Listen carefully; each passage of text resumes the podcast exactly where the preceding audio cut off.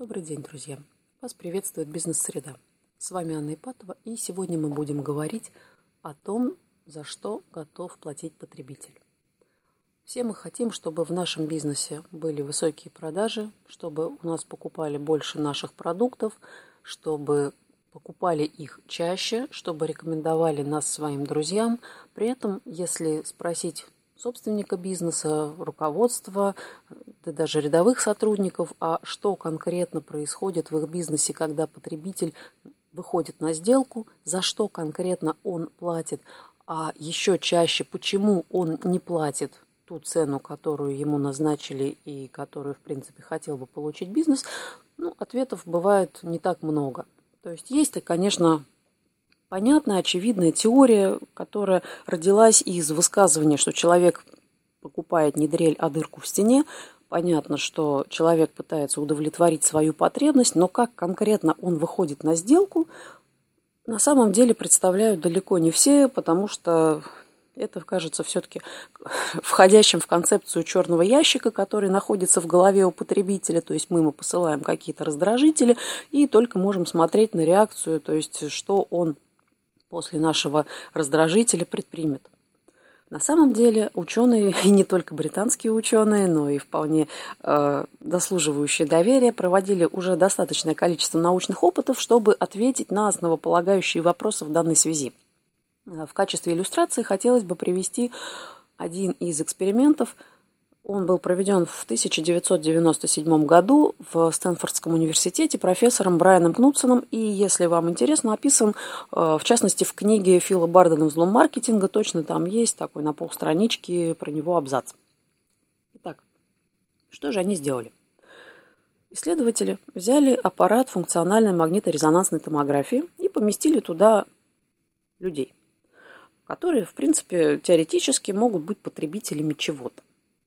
Что они делали дальше? Они показывали им на экране товары, которые потребитель мог бы теоретически приобрести. Потом показывали цену на этот товар, и потребитель нажатием кнопки должен был просигнализировать, готов ли он этот товар за эту цену приобрести.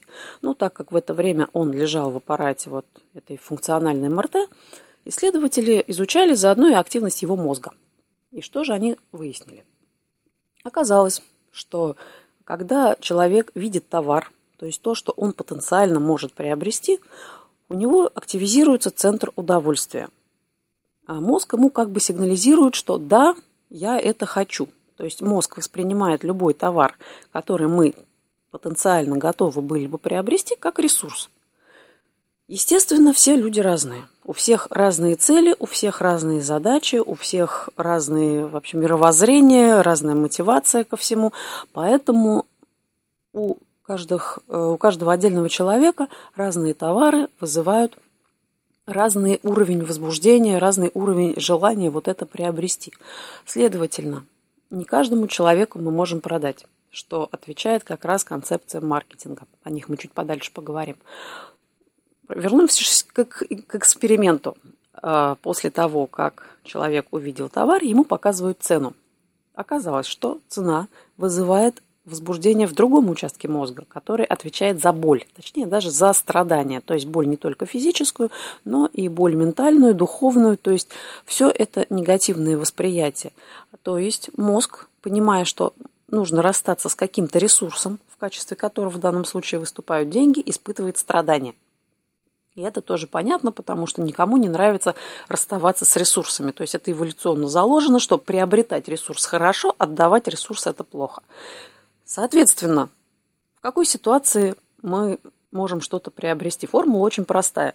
Э, формула вычитания. Если ценность приобретаемого продукта выше, чем уровень страдания, то есть уровень э, той финансовой, э, скажем так, выплаты, которую мы должны отдать за то, чтобы приобрести ресурс, чем выше вот этот разрыв, тем больше вероятность, что покупка состоится. Исследователи использовали термин э, «чистая ценность». То есть вот тот кусочек ценности, который, так сказать, остался после того, как было произведено действие вычитания. Соответственно, маркетологи, прям как математики, да, как будто вот мы действительно в школе примеры решаем, смотрите, как здорово получается. Маркетологи имеют только два рычага влияния.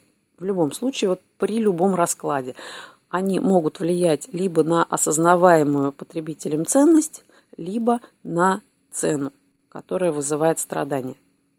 Соответственно, мы можем для того, чтобы увеличить вот эту чистую ценность, либо увеличивать ценность продукта в глазах потребителя, ну, либо нам остается только уменьшать э, цену, которую мы хотим за него получить, что, собственно, периодически и происходит. На прошлой неделе мы как раз говорили про ценовую конкуренцию и неценовую. И э, часто компании действительно, когда не могут создать дополнительную ценность для продукта, они просто снижают цену. Ну, потому что единственный доступный вариант для того, чтобы увеличить этот прекрасный разрыв, чистую ценность, чтобы сделать больше, значит, надо снизить уровень страданий. Окей, уровень страданий снижаем, цену делаем меньше. А, предположительно, конечно же, покупок становится больше, но при этом, с учетом того, что компания же снижает собственную прибыльность, при этом она еще и выходит на конфронтацию с конкурентами, результат вот такого ценового скажем так, изменения, он неоднозначен, и он, скорее всего, негативен. То есть понятно, что бывает э, снижение цены в позитивном формате, да, для какого-то кратковременного стимулирования, например, да, когда вам нужно склады очистить перед новой коллекцией, если вы торгуете одеждой, понятно, что для вас это хороший вариант. Но в целом снижение цены – это не очень позитивный момент. Поэтому Обычно, когда компании в современном мире говорят о том, что нужно что-то делать, это они предполагают, что им нужно увеличить каким-то образом ценность продукта. Как его увеличить? Для этого нам нужно немножечко отойти назад и посмотреть на маркетинговые концепции, которые вообще в нашем мире существовали, существуют сейчас, и что они нам дают. Изначально, где-то в начале 20 века, то есть когда это все маркетинг, бизнес, все эти рыночные отношения начали принимать какую-то уже наукообразную форму, а, существовала простейшая производственная концепция маркетинга. Производство было в зачаточном состоянии, производство было штучным, ручным, очень долгим, дорогим. И, в принципе, все конкурентное преимущество сводилось на тот момент к совершенствованию производства. То есть тот, у кого было наилучшее производство, тот получал конкурентное преимущество, мог продавать лучше, больше и, соответственно, выходил уже вперед среди конкурентов. Через некоторое время производство улучшилось ну, практически у всех до одинакового уровня, потому что ну, технологии не стоят на месте, и по большому счету э, различия в технологиях ну, в соседних странах они, мягко говоря, невелики, потому что все-таки глобализация нарастает, и все это, все новые знания, все технологии, оно происходит как взаимообмен между странами. Все проникает в соседние страны и регионы, и, соответственно, рано или поздно товарная концепция должна была заменить производственную, потому что производство улучшилось, и началась конкуренция за качество товара. То есть на следующем шаге, примерно с 20-х годов прошлого века, началось э, конкурирование э, фирм именно в области производства товаров. Сделать хороший, качественный товар, в то же время, чтобы он был, конечно же, достаточно дешевым, но при этом смысл был все-таки в том, чтобы он долго-долго, красиво, хорошо работал. Когда через некоторое время, опять же, товары примерно сравнялись, даже до сих пор вы можете посмотреть, да, что творится, например, в бытовой технике или в мобильных телефонах или на других товарных рынках, мы можем видеть, что, в принципе, предложения разных фирм, по большому счету, если они в одном ценовом сегменте и примерно с одними техническими характеристиками, они ничем друг от друга не отличаются. И объективно можно выбирать любой и не заметить никакой э, разницы, никакой потери в чем-то. И в этот момент, естественно, когда компании поняли, что вот этот момент настал, активизировалась маркетинговая сбытовая концепция начали уделять огромное внимание именно сбыту, э, рекламным, э, маркетинговым акциям, пиару, проталкиванию э, товара на рынке. Потому что товаров много, товары однотипные, соответственно, кто лучше прорекламирует свой товар, кто шире его предложит, тот получит большую долю рынка, кто вы, тот выиграет, скажем так, в этой конкурентной борьбе. Но, конечно, это тоже не могло бесконечно длиться. И где-то к 50-60 году э, прошлого века маркетинговая концепция пришла к тому виду, в котором мы ее знаем сейчас. Это классическая э, маркетинговая концепция, которая говорит о том, что изначально нужно все-таки посмотреть на потребителя. То есть не нужно делать мегапроизводство, производить товар и сбывать его, если есть шанс, что этот товар вообще будет никому не нужен. То есть производить нужно изначально то, чего хочет потребитель. Соответственно, э, маркетинговая концепция, которая используется сейчас, она вот эти прошлые перевернула с ног на голову. То есть если раньше мы что-то производили и потом всеми силами старались это сбыть, сейчас мы сначала должны узнать, что произвести, потом это, соответственно, уже производить. Ну, понятно, что классическая маркетинговая концепция, она меняется до сих пор, потому что а, зародившись вот, в 60-е где-то годы прошлого столетия, на нее наслаивалось очень много других вещей. Маркетинг стал социально ответственным.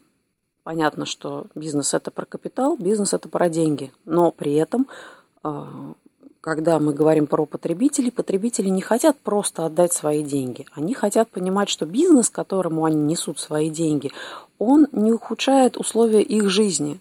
То есть бизнес должен следить за тем, чтобы, например, не вредить окружающей среде. Если раньше это было, э, предположим, не очень заметно, сейчас можно видеть вот прям в реальном времени, как все отказываются от пластиковых пакетов.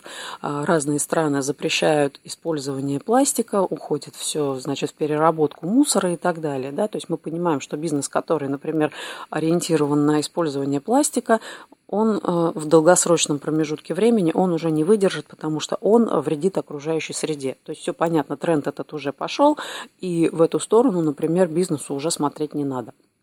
Понятно, что в маркетинге зарождались и другие концепции. Например, э, маркетинг взаимоотношений пришел на смену классическому товарному маркетингу, когда начала развиваться сфера услуг.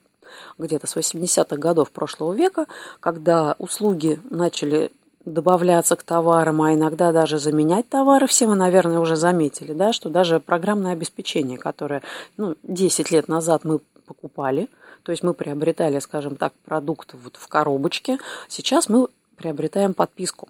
Это выгодно бизнесу, это выгодно нам, но подписка фактически это уже сервис, это уже услуга. То есть мы приобретаем не просто продукт, а приобретаем некую услугу. И услуга внутри себя как бы содержит, даже нет, не так, а продукт внутри себя содержит какое-то, возможно, товарное предложение, но продукт это не только сам товар, даже если вы продаете товары, а прежде всего продукт это общий комплекс из товара плюс услуги. Если мы говорим про товар, повысить ценность товара можно при помощи брендинга, можно при помощи э, позиционирования, можно при помощи имиджа компании, которая, опять же, влияет на осознаваемую ценность бренда. То есть у потребителя возникает желание приобрести конкретно этот товар, конкретно этого бренда. Если мы говорим про сопутствующие услуги, потому что понятно, что каждому товару может прилагаться, например, вывоз э, товара, который стоял до того, если мы говорим про бытовую технику, это доставка, это упаковка, это, например, вручение этого товара там, как подарка на день рождения, то есть какие-то услуги, мы здесь говорим уже про клиентоориентированность. То есть важно не просто эту услугу оказать, не просто включить ее в какой-то общий пакет – но при этом еще и оказать ее так, чтобы потребитель испытал такой потребительский опыт, такой customer experience, который позволит ему получить больше, чем он ожидал до момента взаимодействия с компанией.